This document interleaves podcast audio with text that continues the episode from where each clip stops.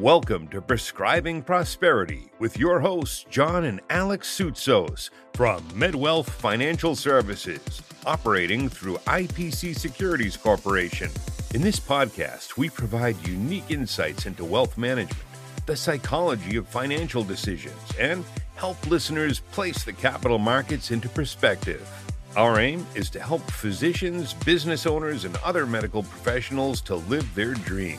Life is to live and enjoy, so we'll also cover health and lifestyle related topics such as food, dining, travel, and unique experiences. Learn how global trends shape our investment strategy as we help you assemble your roadmap to prosperity. Guys, I'm especially excited about your conversation today. You were talking about the generic drug manufacturing industry, and you couldn't have a more perfect guest. Your guest is Katherine Eban. She is an award winning investigative journalist, a best selling author. She is a special correspondent to Vanity Fair, and she is an Andrew Carnegie Fellow. Her articles on pharmaceutical counterfeiting, gun trafficking, coercive interrogation by the CIA, and COVID's origins have won international attention and numerous awards. It is her second book, though, that we are focusing on today. That is Bottle of Lies the inside story of the generic drug boom. And it was a New York Times bestseller and one of New York Times 100 notable books of 2019. So, without further ado, let us introduce Katherine Eban. Katherine, welcome. I hope you're doing well. Nice to see you. Thank you. It's great to be with you. Katherine, um, you came to my attention while listening to Peter Attia's uh, the Drive podcast. Shout out there, uh, Peter Attia is a fellow Canadian. In fact, he's a fellow Torontonian as we are, and he has a, a great podcast. So that's when you first came to my attention, Katherine. I, I have a particular interest in in health matters for selfish reasons, and um, I found the subject matter fascinating. I after listening to the podcast, I went out purchased your book, and over the course of a, a very long airplane trip I read your book uh, uh, over five hours uh, to and five hours back, and then I had a little bit left over when I when I got back home. The book is unbelievable. And what's interesting is I, I I seem to recall that Peter in his podcast said that it made him angry, and that's exactly how I felt while I was reading the book. I was I was getting angry. I was getting angry at at the uh, at the system that is that is in place for the introduction of of uh, pharmaceuticals and generic pharmaceuticals. I was getting angry at the oversight or lack thereof by the FDA. And uh, I'll I'll tell you though, as I was reading the book, I could not put it down. It was extraordinarily engaging. It was it was never mind engaging. It was it was absolutely riveting and uh, you are an incredible storyteller and i know this is a true story but you're an incredible storyteller, and I really enjoyed uh, reading your book, and I've recommended it to many, many people. And uh, everyone listening to this podcast today, I recommend you go out and you purchase Bottle of Lies by Katherine Eban uh, as soon as you're done listening to our podcast because it has incredible insights into what is going on in our world. And uh, as as we all know, pretty much everyone over the age of 40 is on some type of medication and uh, it is important to understand where these things are are sourced and and the implications. Katherine, for those who haven't haven't have not read your book, can you give a brief synopsis of your investigation, what was involved and what was uncovered before you get into the whole story? Yeah. So th- the brief synopsis is that this was the story is based on a 10 year investigation that I did into the global generic drug industry. The investigation took me to four continents. Uh, I spent time reporting in India and in China. I was able to expose the way in which global generic drug companies that we all depend on, we all take their products routinely fake their quality data in order to accelerate approvals by regulators around the world. they do this as a kind of cat and mouse game with regulators and inspectors who show up. Uh, they deceive them in multiple ways. Uh, and the end result is that the drugs we're all taking, which we are told by our respective regulators are essentially identical to the brand name drugs, are not. They haven't been tested properly. They may have different shelf lives. They may have different excipient or additional ingredients. They may not have the same stability. They may not have the same dissolution rate. And so this is really a book for anybody who wants a very intense global crime story, but also anybody who has ever taken a generic medication and thought, you know what? I'm not sure if it's the same as my brand name. I don't feel the same when I take it, or it doesn't appear to be working in the same way, or I was stable on a brand name drug or a different generic and now I am unstable. Yeah. Since you mentioned that, that reminds me of, of an anecdote uh, with my my late mother. She was very ill in the final five years of her life and she was on all sorts of medications. And one day I was there and she said, Would you go to the pharmacy and get me my medication? And I said, Of course. And she said, Make sure they give me the good drugs. I said, What do you mean?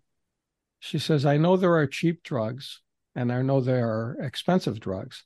Now, my mom is someone who never received a formal education uh, due to the uh, Second World War. and um, she she was obviously uh, did not have advanced knowledge of, of a lot of things, but she knew that she didn't feel right when her medication was changed from brand name to generic. She she felt the difference, and I found it fascinating. And at the time, not knowing what what I've learned since then, I, I dismissed her concern, saying, "No, no, no, no. The generics are the same as as uh, brand name. They're the, it's it's the same stuff. It's just less expensive."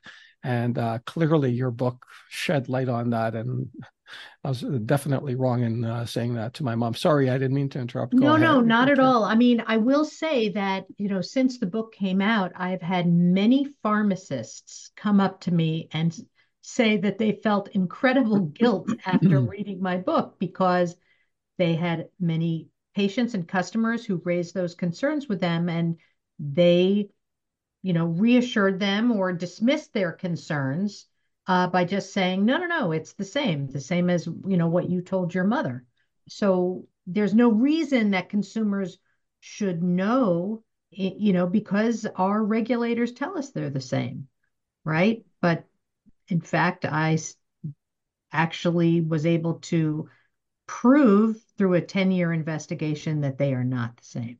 I, I think when, what also contributes to that is the uh, what I came to learn through this book is the misconception that, um, and I shared this misconception. My understanding was always that generic drugs were essentially the same formula. The the patent was then shared with the generic manufacturers, but because they don't have to incur the same R and D expense expenditure, they can produce the exact same drug at the, at a fraction of the cost when in fact even though the the patents may expire the companies who found the patents or come up with the initial research actively go out of their way to pre- prevent that information from being sharing. And so a lot of, are being prevented from being shared excuse me. And so what ends up happening is uh the companies have to reverse engineer what they believe the the formula is. And, obviously it can't be the exact same formula. They have to change some components of it in order to not infringe upon the patents. And and so it creates the opportunity for different effects. And i, I had no idea. And I, I don't think a lot of people did understand or do understand that that is the case. I think a lot of us operate under that uh, that veil of of confusion as to how generic drugs are founded. And so i think it was great the way that you were able to expose that and provide such tremendous insight. Thank you. Yes that's exactly right. Now, Katherine, is is this issue with quality also applicable to over-the-counter drugs? Oh, in a huge way, and in fact, it's really? quite a bit worse because over-the-counter drugs are much less regulated than prescription drugs. So when you take an over-the-counter drug, you may be swallowing an aspirin that was made in Hyderabad at a plant where an FDA inspector has never set foot. Worse yet, many of the drugstore chains, and you know, in the US, obviously you've got some different chains, but in the US, CVS, Duane Reade, Rite Aid, they all have drugstore brands. Right. As we do here. Yeah. And they contract with some of the lowest cost Indian and Chinese manufacturers to produce that. And usually those contracts provide for audits by the drugstore brands that allow uh, the manufacturers to get months of advance notice when they're going to be audited. So the drugstore chain auditors show up at a sort of stage set of compliance, right? Into in a manufacturing plant that's been completely cleaned up. But I have photographs of some of those plants in their native state, and they are ghastly. I mean, you wouldn't want to set foot in these plants, let alone swallow a pill that had been made there. So unfortunately, the and this has been going on now in the U.S. Where have the, there are these eye drops that are supposed to be sterile over-the-counter eye drops that have been manufactured in India, and we have patients going blind.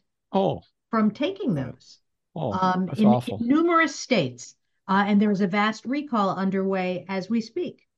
This, this, um, by the way, while, while you're recounting this information, I'm getting angry again the way I did when I was reading the book.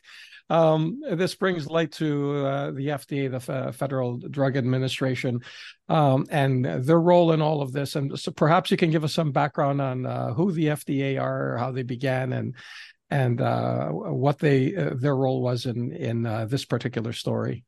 You know, first let me say that the FDA, Food and Drug Administration in the U.S., it's it's you know the world's uh, sort of preeminent food and drug regulator. It is the gold standard. In fact, so many countries rely on the judgments of the Food and Drug Administration that whatever they say goes. You know, most countries don't have the budgets to send their own investigators into plants. So basically, they're looking to the FDA to hmm. sign off on manufacturing plants.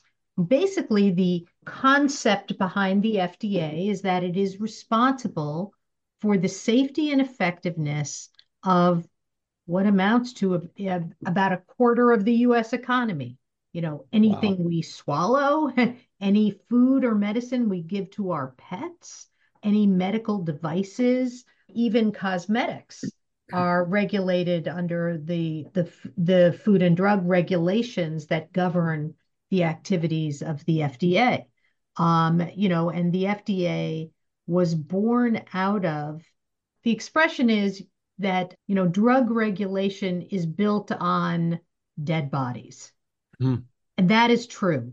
Like congress essentially does not give the fda authority until there are disasters. Right. Uh, and there you know the fda was born out of many many consumer disasters in which there is you know lead and arsenic in in uh, pharmaceuticals and toxins in makeup that cause blindness and I mean, well, Up, it, Upton Sinclair's book, The Jungle, uh, you know, a trailblazer for someone like yourself comes to mind as, yeah. you know, uncovering some of the uh, the true issues that uh, that existed within the the meat packing industry specifically, but also right. in, in food production in general back in the turn of the century in the early 1900s there are true horrors that you know that the that the FDA has averted. On the other hand, they are an imperfect agency. They are not sufficiently empowered by Congress to do everything they need to do. You know, they are fighting for a bud- their budget and survival all the time. And so, you know, there is this constant tension between the FDA trying to sort of convince and cajole and encourage industry to improve its standards, partnering with industry to pull up its socks and do better, uh, you know, and the need to investigate and punish bad actors. So er, er, early on uh, in the in the history of the FDA, and I think it was in the early '60s, late '50s, there was a huge success on uh, thalidomide. Perhaps you can uh, expand on that. Yeah. Frances Kelsey, who is Canadian originally, was a drug reviewer for the FDA. And the a file related to a drug called thalidomide landed on her desk. Thalidomide was being presented as a treatment for morning sickness in pregnant right. and sort of a miracle uh, remedy. And it was already being taken in Europe uh, and in parts around the world. And Kelsey was suspicious of the application. She felt they didn't explain the efficacy of it clearly enough. They the evidence that it was safe seemed thin to her, and she started demanding more information from the company. And the company was enraged, tried to go around her, uh, tried to undermine her with her bosses. But in fact, her judgment uh, that there was a lack of safety data related to this drug held. And the drug was never approved in the US. The, the uh, irony is that it was permitted in Canada. Kelsey, uh, Frances Kelly Kelsey's uh, home country, and uh, she she pro- helped protect Americans, but there was no one in Canada to protect Canadians, and there was uh, hundreds of people who were affected. So, what is interesting about the thalidomide crisis is that some thalidomide was distributed uh, in the U.S. a limited amount because it was given as doctor samples. Mm. Those doctors distributed it to their patients. But needless to say, it was far more limited in its distribution because it was never approved by the FDA. And that is like a shining example of why we need an empowered regulator. And that, um, that that's a, a, great illustration of a of a huge win for the FDA early in its life. Yeah. Um, do you know, Katherine, by chance, uh, how many drugs are initially approved and then later pulled off the market uh, at the FDA? Yeah, no, I, I don't I don't have that answer. I mean, I will say this, which is once a drug gets approval and it's out of the starting gates, it is quite hard to pull a drug back. Um, and, you know, one of the things that the FDA really likes to avoid is litigation with companies. Now, that said, it's involved in endless litigation, but, right. um, you know, once, once a drug is out, any effort to restrict its use, to put a black box warning on it, that can be very, very challenging. So really, it's a, you know, the approval is a critical moment. Well, Katherine, before we get into the the history of generic drugs themselves, I hope you'll permit me just to take a step back and ask you, how did you get involved as uh, an investigative journalist? You know, how did you get your start in uh, in that field of work? I'm a, I'm a totally accidental journalist. Mm-hmm. Um, it's a long story, but I'll try to make it short. Which was I was at Oxford on a Rhodes Scholarship, and I was studying Paradise Lost. In fact, I have a master's degree in 17th century epic poetry. Wow. And wow. while I was at Oxford, I got a call from an alumnus uh, at my college, which was Brown. And he said, How would you like to go to Europe, figure out how they take care of their elderly, and don't come back with a $30,000 bill? So that was being held out to me as a summer job. I was like, God, have you got the wrong person? I know nothing about healthcare. I know, you know, nothing about reporting anything. I'm a creative writer studying poetry. Um, but I went, spent a summer in Swedish nursing homes, wrote up a report, came back to the US after my studies, and um, was trying to just get a job to support my fiction writing. Mm-hmm. And my resume circulated, and I got a call from uh, the public advocate of New York City, Mark Green. He uh, needed to hire a healthcare policy analyst. so I had this summer job on my resume. He hired me, and I began investigating New York City hospitals. Mm. And it turned out I was really good at it so I was writing up these reports that were getting onto the front page of the New York Times. And then at a certain moment, the head of Bellevue Medical Center, who knew I was Mhm. a writer, said, Hey, if you want to write anything about Bellevue, we'll open the place up to you. You can, you know, have the run of the place. You could sit in meetings. I was like, great. So I didn't Wow. know anything about journalism. And I pitched it as a story to the New York Times Magazine. They said yes, but I was employed part time at Mark Green's office at that time. Uh, so he was a Democrat, and the mayor of New York, Rudolph Giuliani, was a Republican. So the Giuliani administration got wind of the fact that uh, somebody who worked for a Democratic politician's office was going to be writing a story about the city's hospitals for the Times. And they forced the Times to give me an ultimatum. If you want to continue writing this article, you got to quit your job. So I was like, okay. I quit my job and I spent about eight Wow. months in the Bellevue emergency room. I was on the trauma pager. I would go in for major accidents. Wow. And I spent eight months in the ER and wrote this article for the New York Times Magazine. And that's how I became a healthcare journalist. Wow, what a story. And Yeah. that's a baptism by fire. Yeah. So I actually, I like to say that I know more about Paradise Lost than any healthcare journalist working today. That is true. Now, now have, uh, you, you don't have any background in chemistry yet. None. You're rhyming off. You're rhyming off all this stuff in your book about these various drugs and how they work and all that. Uh, how did that come about? How, how did you learn all of that? So I don't, I didn't do very well in high school chemistry, which was the last time I darkened a laboratory. And well, before I became a journalist, you know, but the essential work of a journalist is to be a student who learns how things work. So, you know, I was, uh, you know, in my office in Brooklyn watching, you know, YouTube videos on generic drug manufacturing, and I toured laboratories and I developed sources.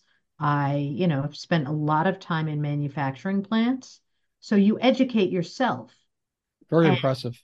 Thank you. So yeah, I I am not I'm not a pharmacist, I'm not a doctor, I have no medical training, I have very little scientific training.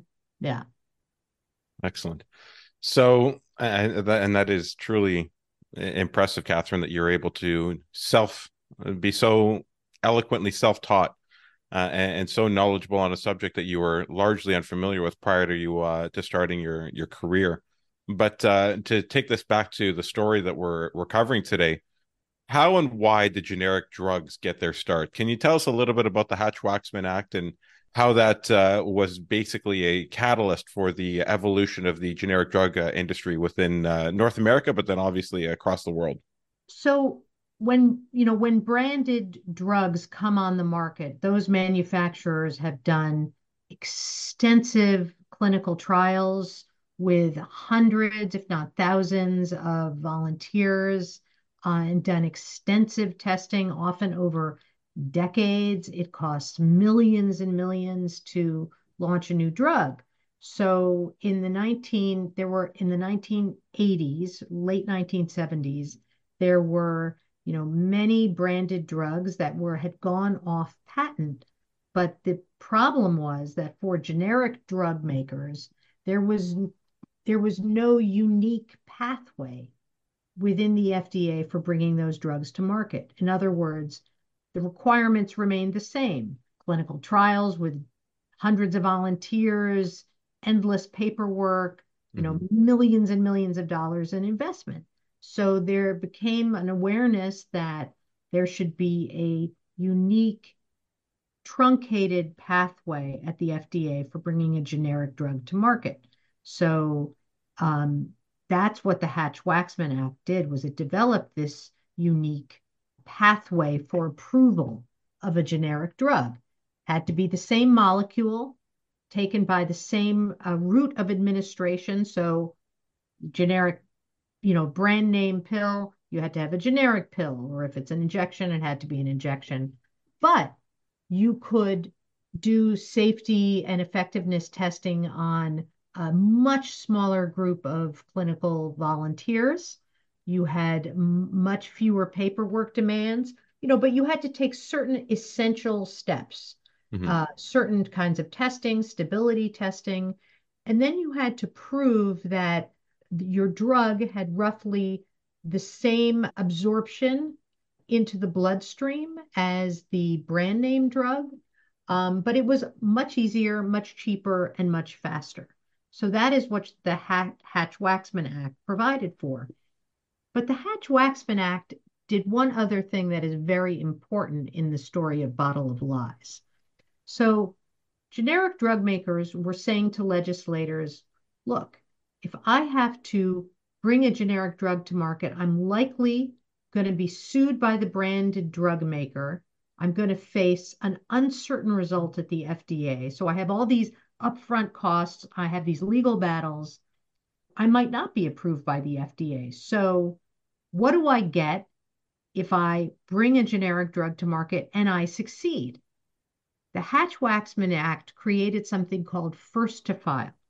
Mm-hmm. If a generic drug maker was the first to put down its application and succeeded in being first to market, it got six months of exclusivity on the US market at roughly 80% of the brand name price. After those six months, generic competitors could jump in, the, the price would drop significantly.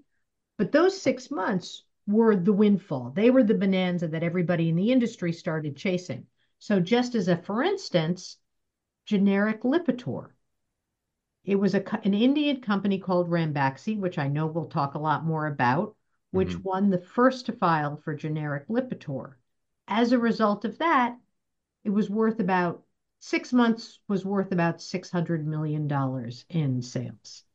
In fact, they made 100 million in the first 20 think it was 100 million in the first 24 hours. My goodness. Um, wow. Through advanced sales. Wow. So that is real money. Yeah. Major incentive to major incentive obviously be the the first to file and you know reading your description of it the uh, all of these drug executives camped out in front of the FDA for uh, for almost 2 weeks on end just waiting to get in and and go and it it reminds me of you know Christmas Eve or uh, Boxing Day, you know, at uh, Best Buy or something when they're releasing the latest electronic, and you get people camping out there for days and days hoping to get one of the limited supply that they have in stock, and and and to think about that for people who are high up in these drug manufacturing uh, companies is absolutely mind-boggling, and so I think this is a, a great place to to start. So tell us, you know, how does the how does the story begin? Tell us a little bit about who Ranbaxy is, who you just obviously brought up, and and what transpired at the company, and who were some of the key players who uh, fe- who featured prominently in the story. Well, if I may, let's take it back to how I first started investigating this, sure. because that will allow me to unfold the story of Ranbaxy okay. in, in an in a way that's easy to follow. So it was 2008 and I got a call. Um, you know, at that point, I was well known as an investigative healthcare journalist. and I got a call from a guy named Joe Graedon, who had an NPR radio program called The People's Pharmacy. And he said to me, I am getting flooded with complaints from my listeners about their generic drugs. I'm getting these complaints that the drugs don't work or they have side effects. There's all these problems. And then he said that he had taken those complaints to the FDA, and officials there had told him, um, you know, it was probably psychosomatic. If patients' drugs don't work, you know, it's because the drug maybe changed color or shape. And so they think there's something wrong with it, even though there isn't. So Joe Graedon did not believe that. And he put this question to me. He said, What is wrong with the drugs? So I was like, yeah, what's wrong with the drugs? What an interesting question. Like, how hard could that be to figure out? That was, you know, 10 years later, I was like, okay. Wow. That's quite so, the wormhole to uh, go down. Yeah. So I start investigating, and pretty quickly, I was able to establish some of what he was talking about. There were patients who had been on these terrible medical odysseys, who had developed horrible symptoms, went to specialist after specialist, and then finally realized their symptoms began at the point that they went and got a medication change at the pharmacy. Then there were, it was interesting, there were medical societies in the US for for specialties that work with drugs that require very special dosing. So neurologists, psychiatrists, endocrinologists, cardiologists, and some of those medical societies had actually issued alerts to their doctors to think about pharmaceutical shifts, you know, changes between generics or from brand to generic if they see a sudden onset of symptoms. So it was like, okay, this is actually a problem that doctors are becoming aware of, right? So I did this story in Self magazine in 2009 uh, about this. And I was really the first journalist to expose this quality problem with generics. Right. But you know, I was not very satisfied with that story because I kept thinking about Joe Graedon's question, what is wrong with the drugs? And it was like, okay, it doesn't tell me what's wrong with the drugs. It tells me that something may be wrong with the drugs, but what? So it was about a month after uh, that story published, and I get this email from an anonymous source uh, who was calling himself $4 refill, which huh. is, of course, like what you'd pay if you go to Walgreens or something right. uh, or Walmart and you get a generic refill. Mm-hmm. So he basically says to me over email that if I want to figure out what the problem with the drugs are, I need to look at where they're being manufactured, which is in India and China. So I'm like, how am I going to do that? I'm a independent journalist in Brooklyn, no foreign desk, no anything. No like budget. no foreign sources. I don't know anybody in India. I've never been there. Uh, I'm like, this is sort of impossible. But I'm like, well, let, I kept thinking about Joe Graedon's question. So I'm like, I feel I should try to figure this out. So I'm trying to figure this out, but while I'm trying to figure it out, I make this very clear decision, which is I'm going to become an expert at generic drug manufacturing. I'm going to learn everything I can about the manufacturing process. I'm going to learn everything about the FDA pathway. I'm going to visit laboratories and I'm going to see what I see. And in the course of doing that, three things happened. First thing was I go and visit a laboratory. It was called Celsis Laboratory in New Jersey. And I just asked, could I come see how they do stuff? They were had an excellent reputation. So I'm following around the head of quality at this lab, and she's explaining to me how the testing works, et cetera. And then she says right. to me, we ban whiteout throughout the facility. And I'm like, what does whiteout have to do with drug manufacturing? Like, what's the possible relationship? Mm-hmm. And then she explains that because data is sacrosanct, right? And that you use a comprehensive, fully transparent uh, sort of process process, and you have all your data available for scrutiny, and the FDA scrutinizes that when they come in that is like your Rosetta Stone. You can't alter data. You can't conceal right. data. Right. Um, and so whiteout is like a temptation for a criminal scheme of deleting or altering data. Right. Right. So they mm-hmm. ban mm-hmm. whiteout. So I'm like, huh. Then I go down to the FDA, and that was back in the days where they were a little bit more welcoming of journalists. And I sit mm-hmm. around this conference table with FDA officials, and in the room is the head of the Office of Generic Drugs.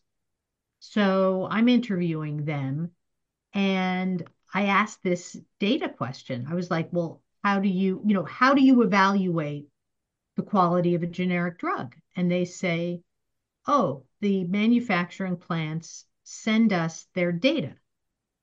And I'm like, okay. And then I'm like, do you do independent testing of the drugs? So he says no. Hmm. And yeah, no independent testing of the drugs. And then he says the application process requires the ethical behavior of the applicant Otherwise, the whole house of cards will fall down. Oh, wow. And I am like, whoa, whoa. You're telling me that the FDA is running its generic drug approvals on an honor system, right? Yeah, That's what he That's was incredible. saying. I nearly fell off my chair. Yeah. So then we'll I take your word him- for it. Then I say to him, what if the applicant is not ethical? Mhm. I mean, that was the question.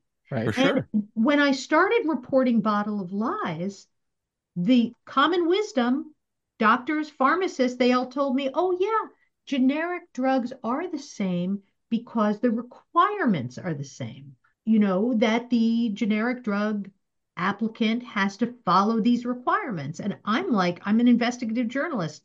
Obvious question, like, what if they don't? hmm Okay. The third thing that happened is I start hearing about this company I'd never heard of called Ranbaxy.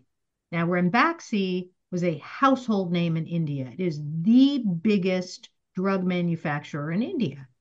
And I found out the Justice Department had an investigation of Ranbaxy um, into the question of whether they had fabricated or altered their quality data in some way.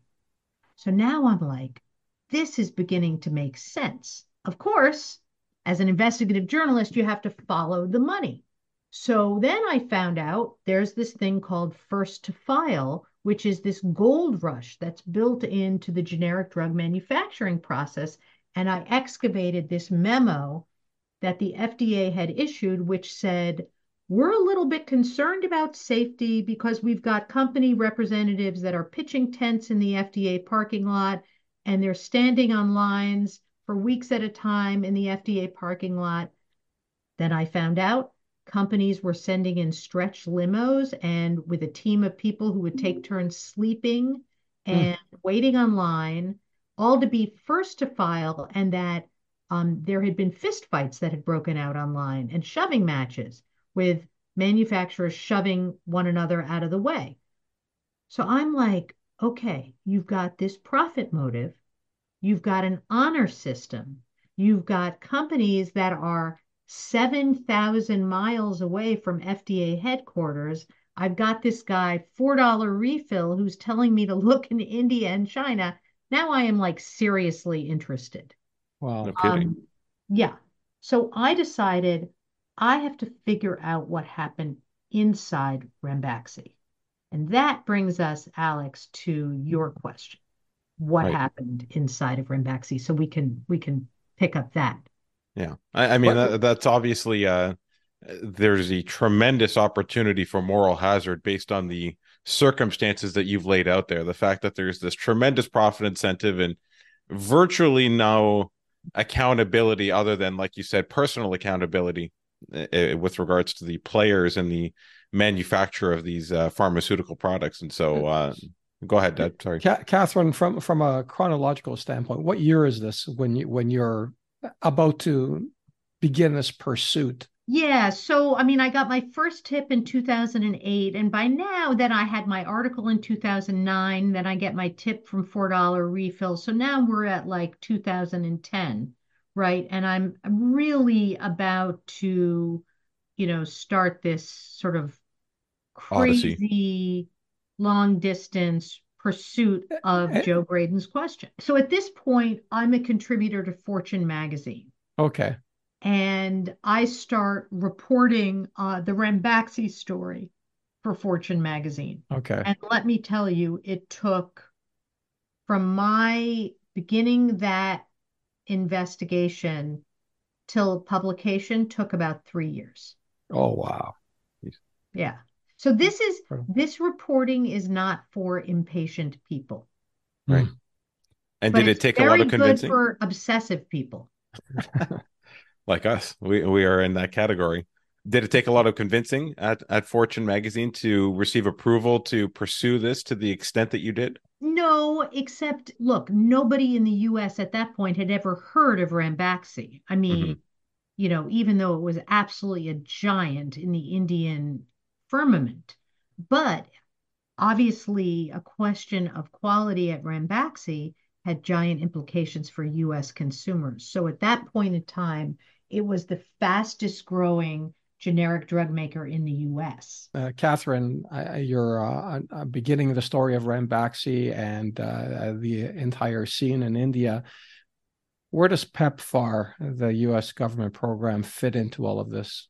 That's a really good question. So let me back up and say that I think one of the biggest headwinds that I faced in this investigation is, you know, the sense that generics are essential, and it is true. Like every healthcare system relies on them. They are essential to public health around the world. They've done, maybe in the aggregate, way more good than bad. So the idea of investigating a quality question for generics was uncomfortable even for me. Politically, I'm all for generics. I, I want everybody to be able to afford medication they need. Sure. Um, so it's not like I had some particular uh, zeal or desire to target the generic drug industry, but you know, I would say what kept me going was the sense that if a drug is not high quality, it's not going to work. Mm-hmm. And there's a essential promise of democratizing access to pharmaceuticals and generics. And if you break that compact by selling substandard drugs for a profit motive, do I want to investigate your company? Oh, yeah. Mm-hmm. Oh right. yeah, really do. Um, so that is, you know, that's what kept me going. Um, now, so Ranbaxy, they had employed, they brought in two employees who are relevant to this story. Raj Kumar was a very high level, I think he was as trained as a psychiatrist and a very high level employee from where did he come from? Was it Eli Lilly? He came from one of the big branded companies. Yeah. And then under, and he, they brought him in as the head of research and development, you know, and Ranbaxy was growing fast. And then under him, they brought in a fellow named Dinesh Thakur, and he had come from Bristol Myers Squibb. Um, and basically, what they had brought him in to do was reconcile and organize this fast growing pipeline of drugs, right? So Ranbaxy is making generics for many, many countries around the world. Uh, and each one is a different regulator, a different approval process. And so he was supposed to bring order to this research and development pipeline. He was a computer scientist, among other things. So Raj Kumar, and this was in 2005, 2004, 2005. It was Mylan, wasn't it, that he was with? No, no, no, no, no, that, no, not Mylan. He was he was came from a branded company. So he so then there's a problem, which is the WHO goes in to inspect this HIV. I guess it was a it was a contract research organization that was doing clinical testing for for generics, and they were doing clinical testing for Ranbaxy. And the inspector uncovers this scheme whereby there's not like a hundred patients they're testing. There's 10 and they're Xeroxing the results and making 10 look like a hundred. Wow. So they're circumventing the proper way of testing. And they send these findings to Ranbaxy, basically like your contract research organization is committing fraud. This was in South Africa. And Raj Kumar gets on a plane and he goes over there. And he's on his way back. And his associate at the company, Ranbaxy, tells him, like, uh, well, it's not just the HIV drugs, it's kind of Uh-oh. like other drugs. Uh-oh. And he's like, what? You know, and and he's the guy for the company who's saying that the drugs are okay, right? He's right. like where the buck stops. Mm-hmm. So he calls Dinesh Thakur into his office and he's like, all right, you are going to drop everything that you are doing and you are going to investigate our company. Mm-hmm. You are going to delve into every portfolio, every application around the world and see do we have any exposure here? are the is the data we're giving to regulators around the world different somehow not reflective of the data that we have the testing that we're doing right? Are, are we faking our data? Mm-hmm. dinesh Thakur then realizes that he had a three-year-old boy who had been very sick with an ear infection who had been taking ranbaxy antibiotics and had not gotten better. And they switched it to a brand antibiotic and the boy instantly recovered. Mm. so dinesh is like what is going on mm-hmm. so he starts investigating the company and he stumbles into ranbaxy's open secret many many employees in the company knew that the not only was much of the data faked but the level of fakery was reflective of the country the drugs were being sold to. Right. So the drugs for India, where no one checked the data, was all fake. It was just invented. Right. The drugs for Brazil were all the data was faked. It was just invented. And the more regulated the market became, the more checking there was. But Dinesh Thakur estimated that for the most regulated markets, which was Europe, the US and I guess to some extent Canada um, or North America, it was maybe 50% faked. Right. So what Dinesh Thakur had uncovered was this global crime. Incredible. He puts together a PowerPoint, uh, which Raj Kumar then shows to the board of directors. I obtained a copy of this PowerPoint, and I will tell you that in the pantheon of corporate documents that I've gotten in my career as an investigative journalist, I've never seen a document like this.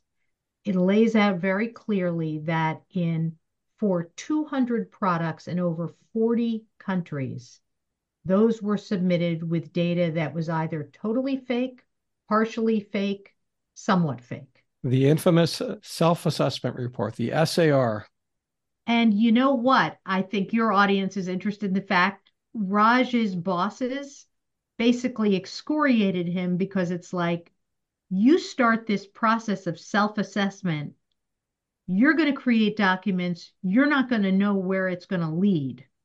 Right. And, you know, you're creating exposure for the company. Now, arguably, the exposure came when they decided to fake data for drugs that they were selling all over the world. Right. So, but this this self-assessment report lays out 200 drug products sold in over 40 countries, sold with fake data to support business needs. Right. Business needs being financial imperatives. I, am picturing Jack Nicholson in uh uh geez, what's the what's the name of the movie? Um when, when he says you can't handle the truth to uh, to Tom Cruise. Like that's that's what I'm picturing men. in this yes, yes. boardroom. A few good men. A, a few good men. Thank you. Like yes. my goodness, the the uh, for him to drop that bombshell on them, and I, am sure there was probably not a whole lot of people who batted an eye because they they must have they must they have knew. known they knew what they, was going so, on. So Raj Kumar presents this document to this silent boardroom and then he basically makes clear the only ethical thing to do is withdraw all the drugs, come clean, tell the regulators, and retest the drugs. Katherine, just to, to to put a little bit of perspective on Raj and Dinesh, these are Indian nationals who early on in their lives moved to the US, became educated in the US, worked for US companies, and then went back to India. So they had a different ethical uh, and moral compass than did the company in India. You know, they very much wanted to support the development, the financial, economic development of their homeland. But at the same time, you're right that they are trained corporate cultures um, that were quite distinct. Right. Um, and quick, quick uh, sidebar here, Katherine. Was the was their findings limited specifically or solely to the the data and the trial, or were there also findings that were uh, cause for concern when it came to cleanliness and health standards that were maintained within the manufacturing facilities themselves?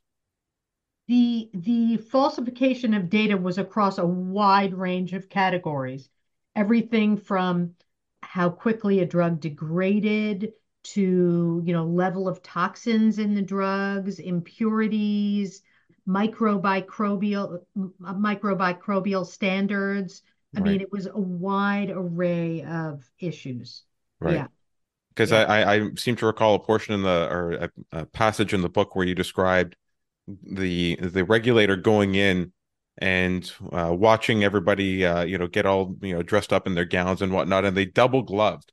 And he looked at it and said why are you putting on two layers of gloves? What exactly are you achieving? And then noticing on the inside of the door fingerprints and looking at that and saying that doesn't add up. Like that doesn't make sense. Was that at Ranbaxy or was that at another uh, manufacturing I, think, I know exactly what you're talking about. I think that was at a different company but okay. yes they left behind clues that the double gloves were just for show. And in fact they were had hands on that knob ungloved clearly.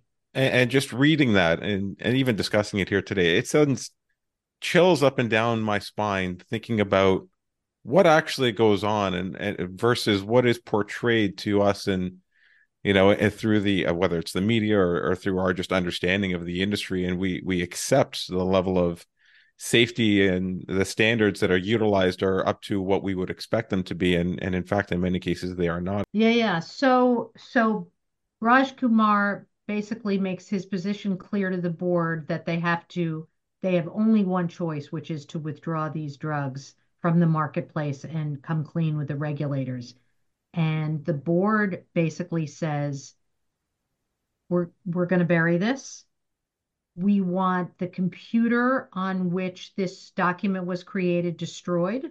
We want copies of the document destroyed. So Raj Kumar has no choice. He leaves the company. That leaves Dinesh Thakur completely exposed um, with no protection. And then the company hmm. sends in auditors to start combing through the books of his department.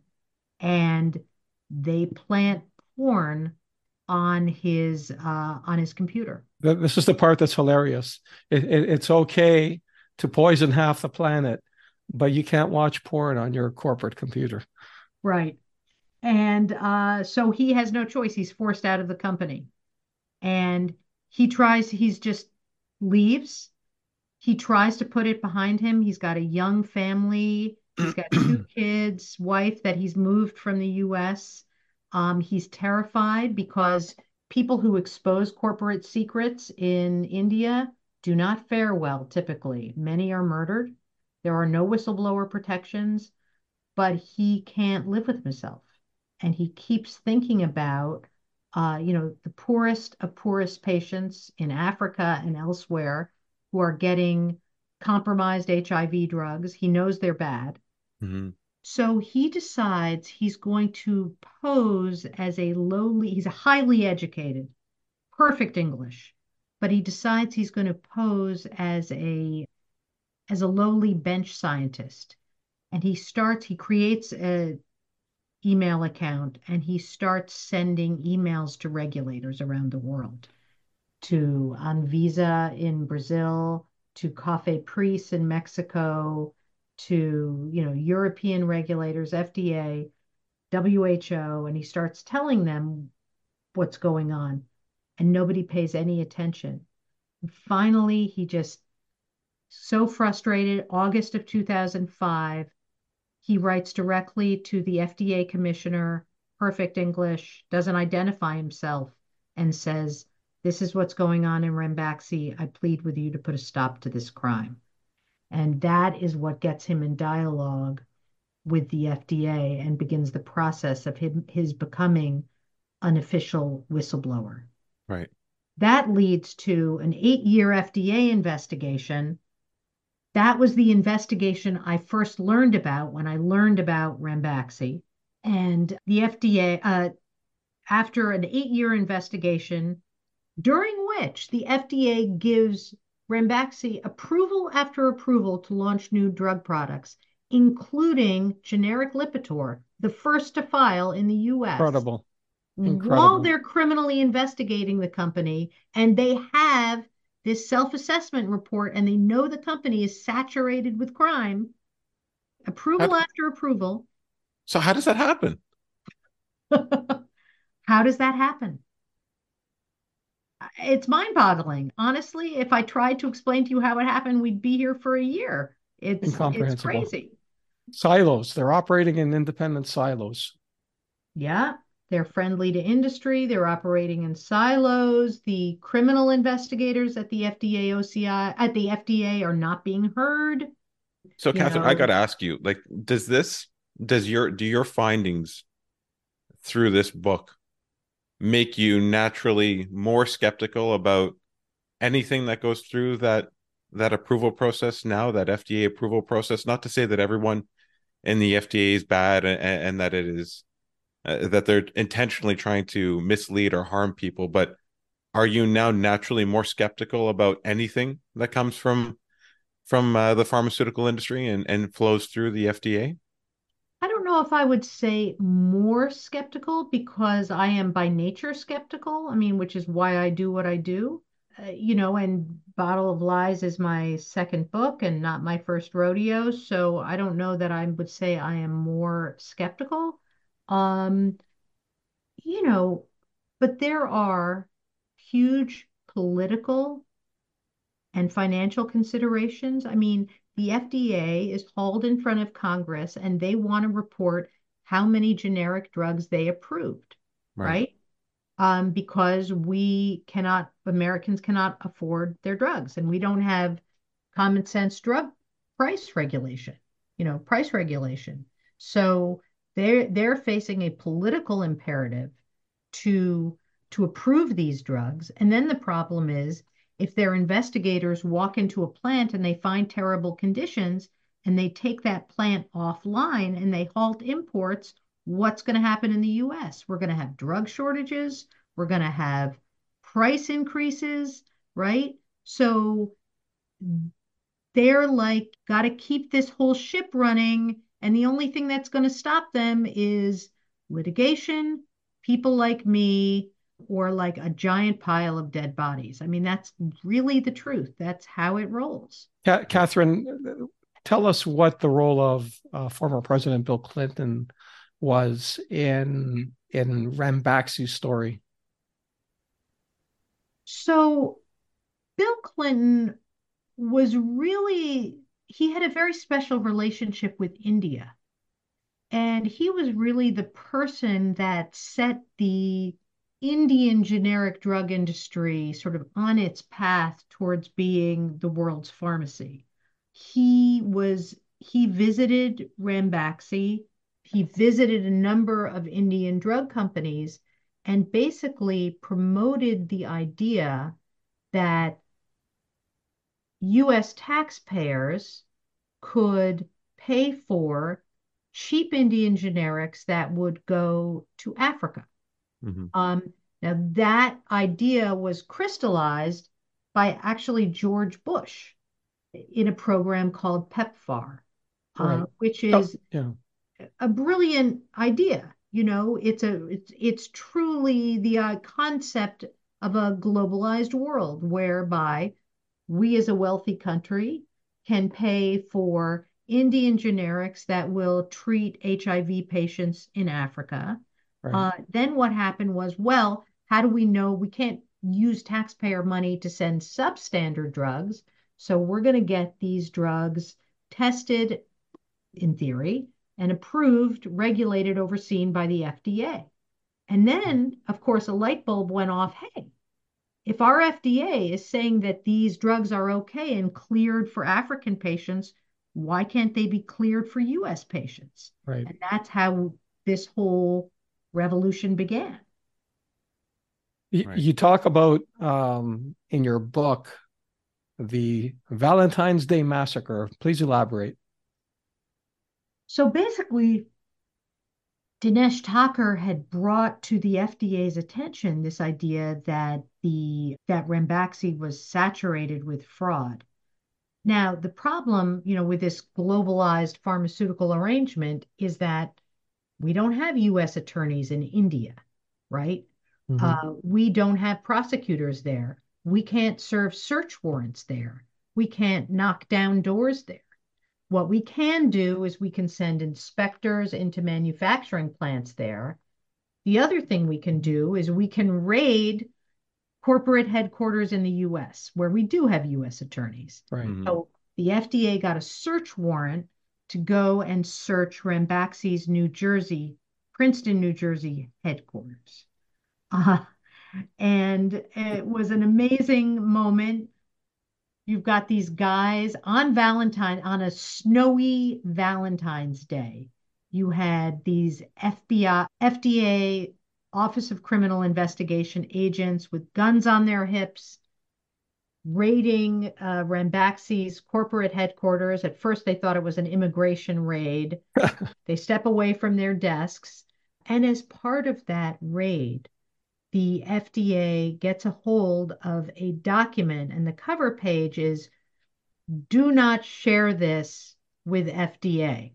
Oh. And it is a report about how they've pushed through this acne drug, Sotret, uh, Accutane. It's the generic of Accutane based on completely fraudulent data.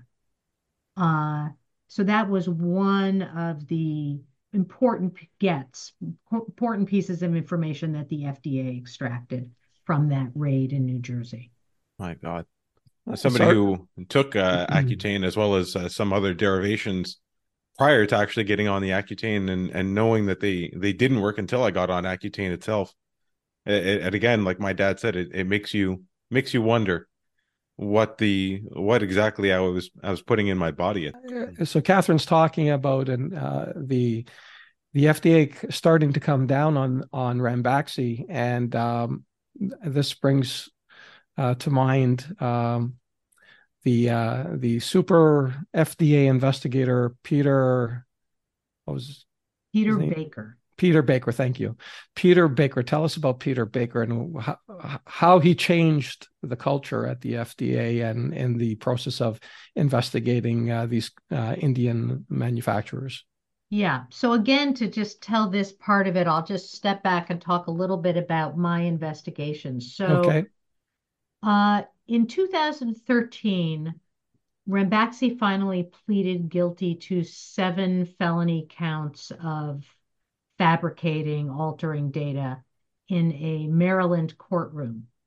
And three days after, two days after they plead guilty, finally my article runs in Fortune magazine. Right. it's a 10,000 word article about the inside story of what happened at Ranbaxy. Right. I tell the story about Ranbaxy. I tell the story about Dinesh Thakur, and he is awarded a whistleblower award of about $38 million for his role in bringing this to, to light.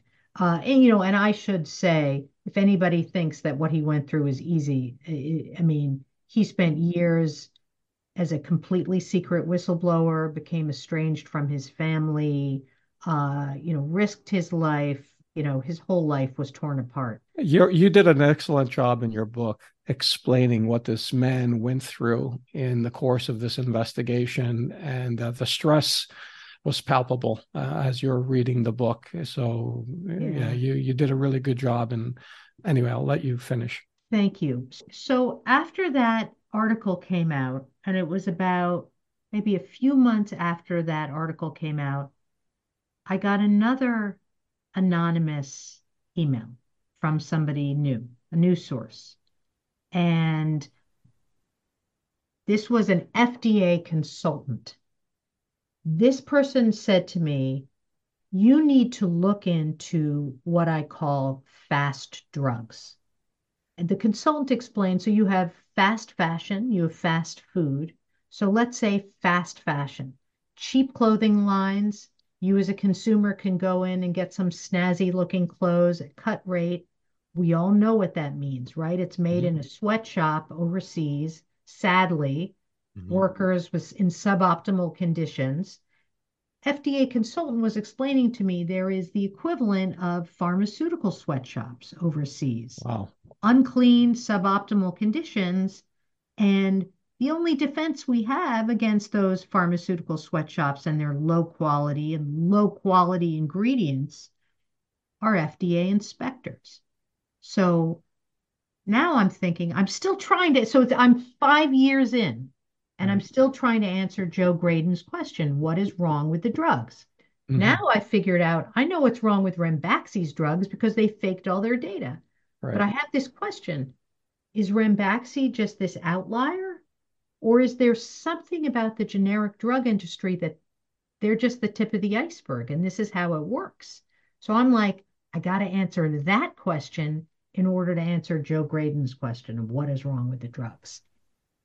So I start trying to report out the life of FDA inspectors who go overseas. And I discover this incredible thing, which is here in the US, FDA inspectors show up unannounced. They stay as long as they want. Nobody knows they're coming. But in the US, they're calling up two months in advance saying, Can we come on such and such a date? They become the invited guest of the pharmaceutical plant. Those plants send luxury cars to pick up the inspectors. They take them to hotel rooms where they upgrade their hotels.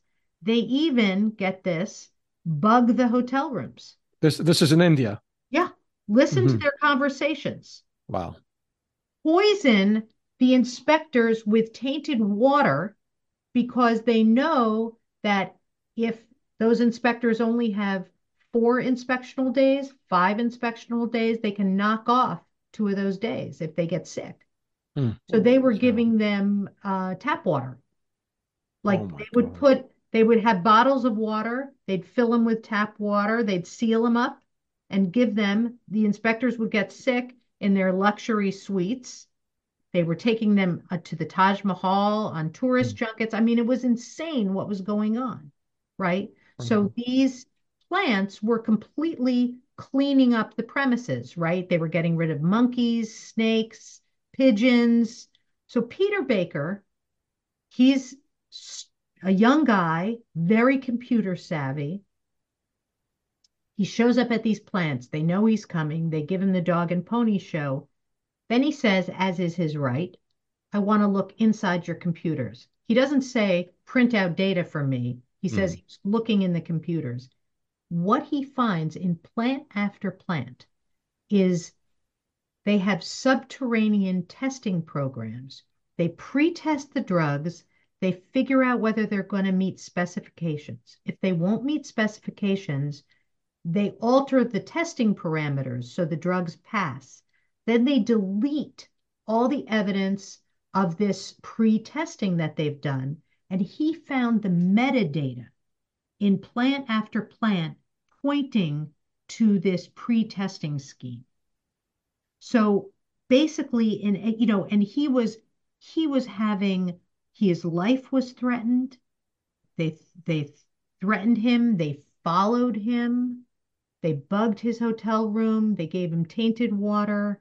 And they knew if Peter Baker shows up in your plant, you're going to be taken offline and it's going to cost you hundreds of millions of dollars. So they went to these elaborate lengths to deceive him. In most cases, they couldn't. So it turned out, and I can't remember what the exact number it is, but it's like in seven eighths of the plants that he went to in India and China, he found evidence of this. So that it was through my reporting on Peter Baker and what he uncovered that I began to be satisfied that I had an answer to Joe Graedon's question what is wrong with the drugs? That the prevalence of this, of fabricating data, was so widespread. You know, once once I uncovered what Peter Baker had found. And I realized the inspectors from FDA who are actually doing their jobs are walking in and they're finding horrible conditions. So there were like two, one of the most shocking things two aseptic plants in India that were supposed to be operating with perfect sterilization procedures, doing all sorts of microbial testing, uh, surfaces, water. Baker and his colleagues discovered they weren't testing anything. Hmm. There were all the vials, there were all the test results, and there were no tests run. All the te- all the testing data, the microbial testing data was fabricated. So one of the ways that they figured this out is they they did a pilot program. and they did no notice and short notice inspections. Um, in other words, they stopped giving two months of advance notice. Once they did that, the the rate of findings of official action indicated, which is the worst findings, right? That official action indicated means not please fix this. It means emergency. If this doesn't get fixed, we're taking you offline now. Mm-hmm. The rate of official action indicated findings went up about 60%. I was just going to ask you, Katherine. So, what, what ultimately becomes of Ranbaxy and, and their CEO Malvinder Singh? What is how, how does this how does this company, this completely flawed and, and completely morally bankrupt organization, do they do they stop functioning? Do they get shut down? What happens to them? This is unfortunately a very dark tale. Um, because once Malvinder Singh and his brother, who uh, who own Ranbaxy uh, and inherited it from their grandfather, once they realize that the FBI is onto them and that they're under criminal investigation by the US Justice Department, what they do is put themselves up for sale. Hmm. and a Japanese company, Daiichi Sankyo, decides, hey, we want a footprint in all these underserved markets. This is a great opportunity for us. They their lawyers get rolled by the Singh brothers, right?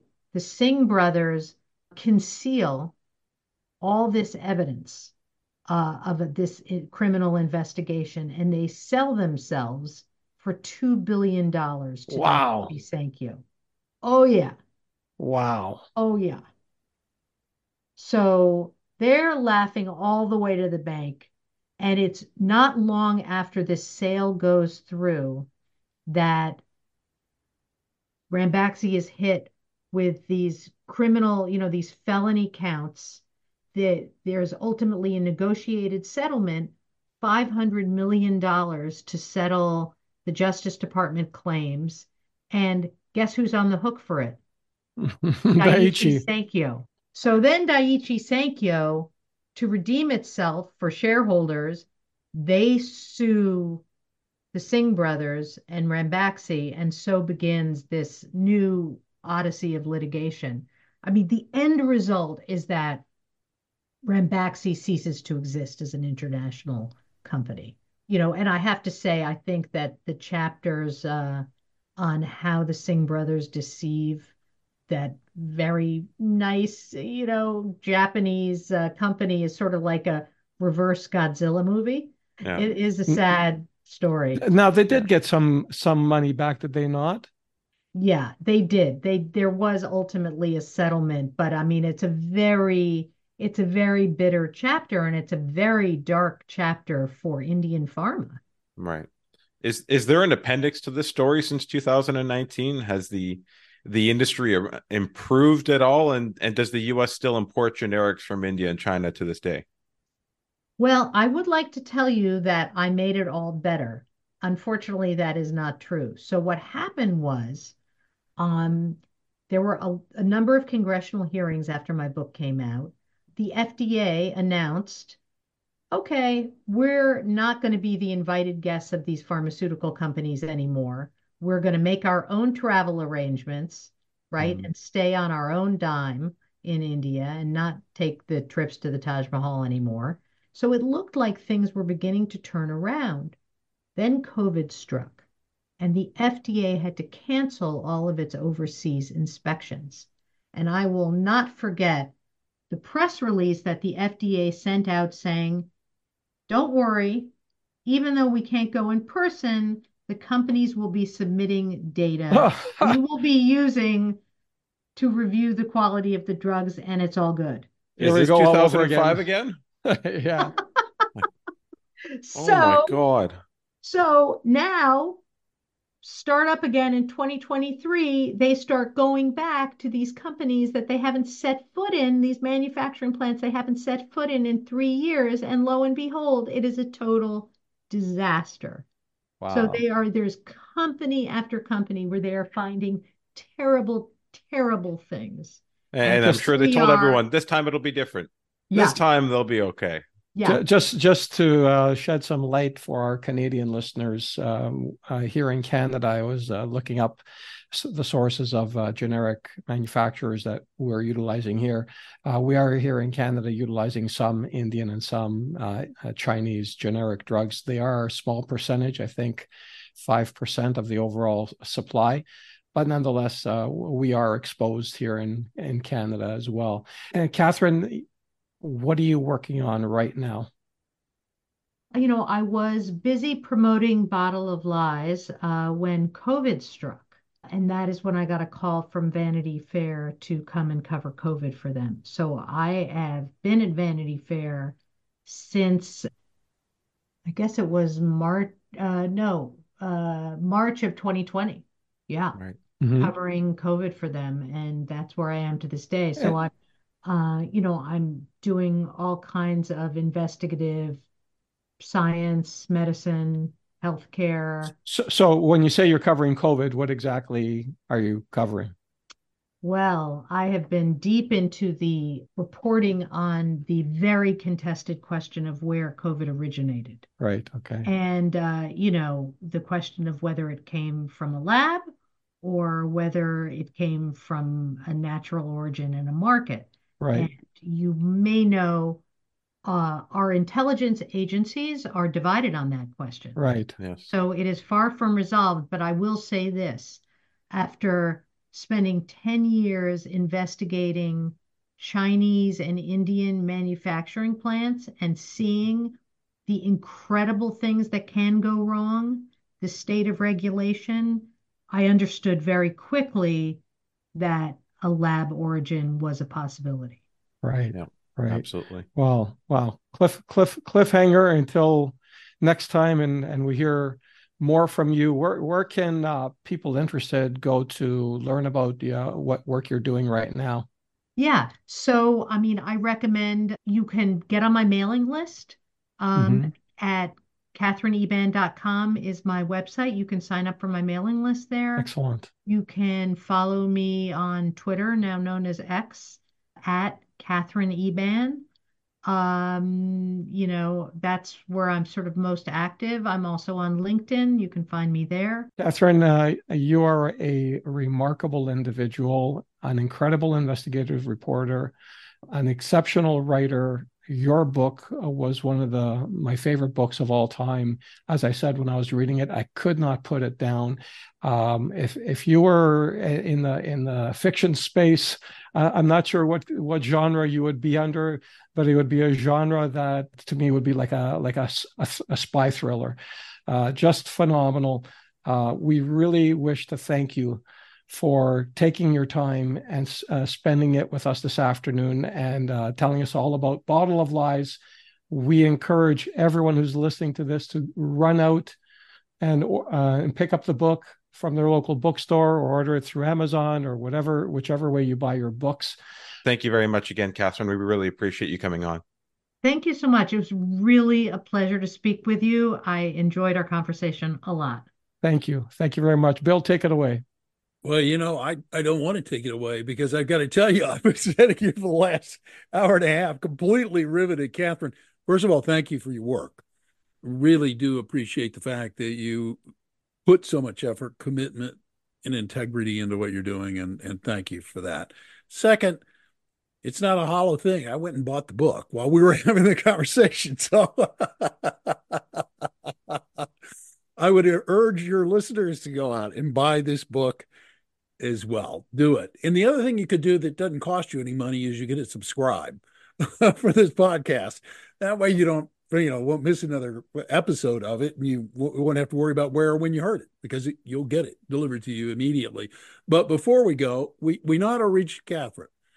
Guys, how do we get a hold of y- y'all? What, what, what do we need to do if we want to reach out and have a further conversation with MedWealth Financial? Absolutely, Bill. They can go to our website, which is uh, medwealth.ca. That's M E D hyphen wealth.ca. Guys, thank you so much. Thank you for listening to Prescribing Prosperity. Visit our website at med-wealth.ca That's med-wealth.ca for more information or to connect with us for a consultation. Don't forget to click the follow button to be notified when new episodes become available. The information covered and posted represents the views and opinions of the hosts and their guests and does not necessarily represent the views or opinions of IPC Securities Corporation. The content has been made available for informational and educational purposes only. The content is not intended to be a substitute for professional investment advice. Always seek the advice of a qualified and licensed financial service provider with any questions you may have regarding your investment or retirement planning. MedWealth Financial Services can provide a private consultation to help you determine the suitability of any guidance discussed on the show.